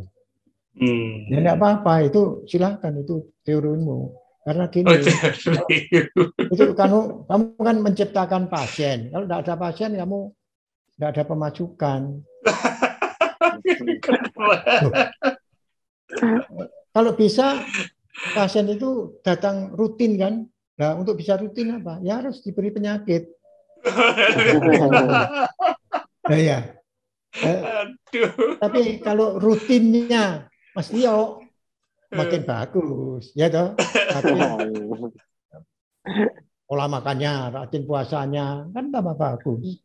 Itu, ya. misalnya harus uh, harus bayar ke Mas Tio, mungkin ya. Waduh. Enggak, enggak.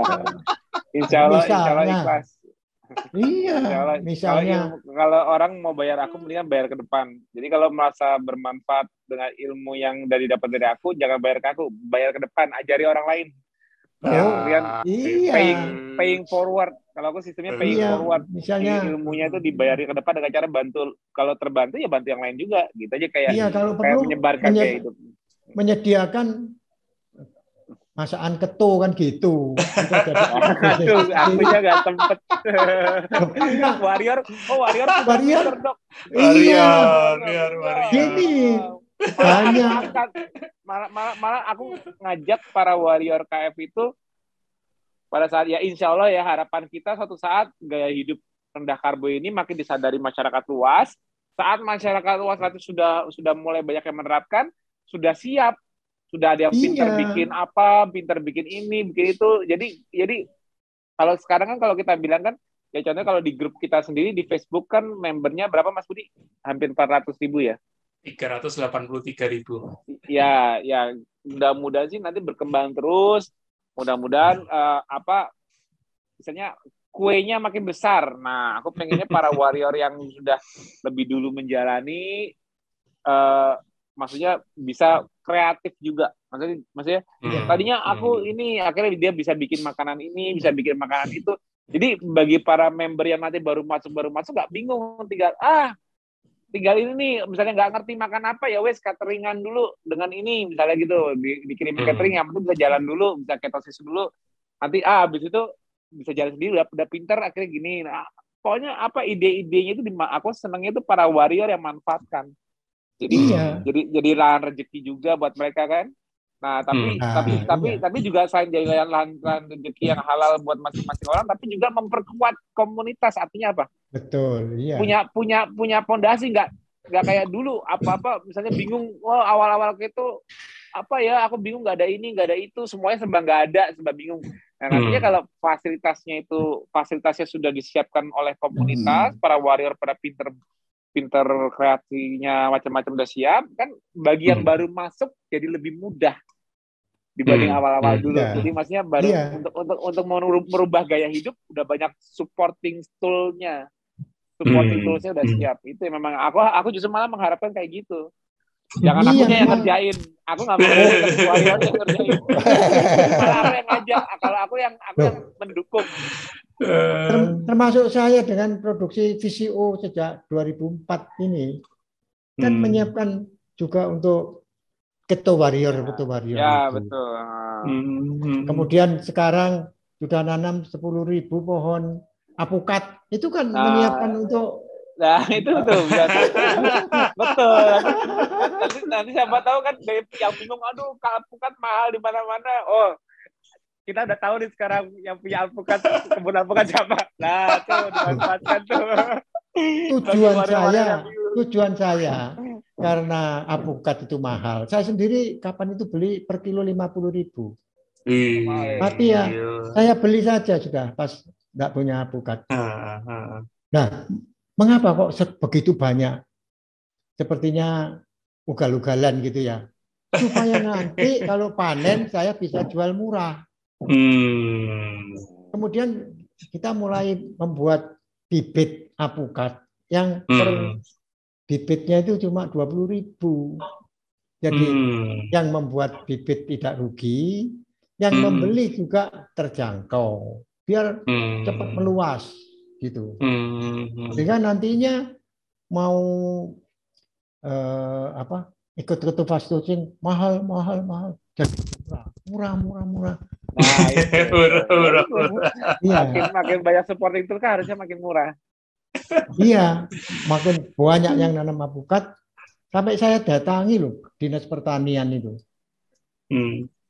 Dengan hitungan hitungan bahwa nanam apukat ini petani lebih untung daripada Buat apa sekarang padi yang sering kali orang rugi? Ya nanam padi tani itu. Jagung, aduh, sampai sawahnya dijual.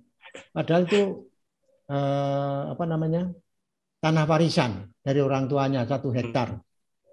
Kan kan ngurus akte waris ditanyakan akte waris sampai jadi sertifikat lagi hmm. biayanya berapa? 140 juta. Ya, ya, ya itu warisan dan tidak hmm. boleh misalnya itu warisan dari ayah saya ke saya langsung ke anak saya tidak boleh hmm. ya harus bertahap saya setelah selesai baru nanti bayar lagi 140 juta lagi panenan hmm. jagungnya hasilnya belum tentu cukup untuk ngurusi surat-suratnya nah tapi kalau nanam apukat sekali dirawat itu bisa dipanen sampai 30 tahun. Tidak usah nanam-nanam lagi, tinggal panen saja. Hmm. Nah, ini pola ini kan sudah harus ada perubahan ke arah hmm. perbaikan bidang pertanian. Hmm. Jadi ada matchnya antara ketu fasting ini, hmm. fasting lifestyle sama pertanian, peternakan, dan kehidupan kehidupan ekonomi yang terkait. Ya. Jadi kita kita saling uh, sinergi lah satu sama lain. Keren. Aduh, tanpa sadar nih kita sudah mendekati jam 3 kayaknya oh, iya. Iya enggak sadar loh ini. Kalau kalau iya saya kan menggaji karyawan saya. Tiap Sabtu jam 3 Berarti sudah dikodein ya dok ya. Oke, Dokter Zainal Gani boleh kasih closing statement bisa berupa pesan atau kata-kata motivasi yeah. untuk teman-teman yang nanti menyimak video ini. Monggo, silakan. Iya, jadi dalam hal ini eh, kata-kata yang paling baik ya karya seumur hidup itu. Belajar juga dari ayunan sampai liang lahat. Hmm. Belajar juga begitu. Makanya saya sendiri, sekalipun sudah pensiun lama 20 tahun pensiun hmm. itu tetap belajar dan ada juga yang kata-kata yang baik dari eh, Profesor Fabian Dairit peneliti kelapa dari Filipina sekarang hmm. memang sekarang memang kelapa ini suatu hal yang paradok ya hmm. artinya berlawanan dengan pendapat umum yang memang di skenario oleh pihak tertentu nantinya pasti akan menjadi paradigma. Hmm. Demikian juga ketuk fasting ini. Mungkin sekarang banyak yang ngeri sebagainya. Tapi nanti akan betul-betul menjadi suatu paradigma. Hmm, Sepertinya melawan arus atau yeah. di luar mainstream. Hmm. Apa di luar mainstream? Tapi nantinya akan menjadi paradigma, akan menjadi pola hidup ataupun yang disebut lifestyle itu. Amin. Amin. Amin. Thank you. Banyak, Terima kasih banyak pengalaman berharga Dokter Gani ini. Semoga, semoga bermanfaat untuk kita semua. Insya Allah sangat bermanfaat. Termasuk yang mengikuti acara ini. Ya. ya. Pasti, pasti. Thank you ya. Link YouTube-nya juga di Mas Budi, link YouTube yang udah direkam nanti juga dikasih ke Mas Dodi biar biar Dr. Gani juga bisa pegang Siap. rekamannya. Siap. Pasti nanti aku ya. bagi ya. Nanti ya. aku edit dulu. Uh, thank you untuk Dr. Zainal Gani dan juga Mas Tio yang nggak pernah bosen-bosennya untuk selalu ya kita sama-sama mengedukasi ya Mas ya. Jadi jadi saluran ya. untuk memberikan pencerahan, memberikan apa ini insight ya kan Ya, sama dengan Dokter Zainal Gani di Malang dengan gelar dokter santarnya, kayaknya lagi mau ngejar dokter apukat habis ini. Aku juga udah gak sabar nih mau nyoba bikin gua kamole nanti. Buat makan salmon. Buat makan salmon. Siap. Ya. Oke, uh, thank you Mas Tio. Nanti uh, tak itu teman-teman, ini episode masih masih akan lanjut ya kapan lanjutnya? Minggu depan pastinya dengan narasumber warrior dan juga nakes juga. Tapi pastikan oh so, so, kayaknya untuk minggu depan uh, ada satu acara khusus talk show from talk show from cafe ya. Nah, ini itu nanti tanggal 15 jadi teman-teman pastikan standby pengumumannya di wall Mas Tio dan grup WA dan Telegram. Oke sekian dulu ya. Sampai jumpa dan salam sehat ya. Dadah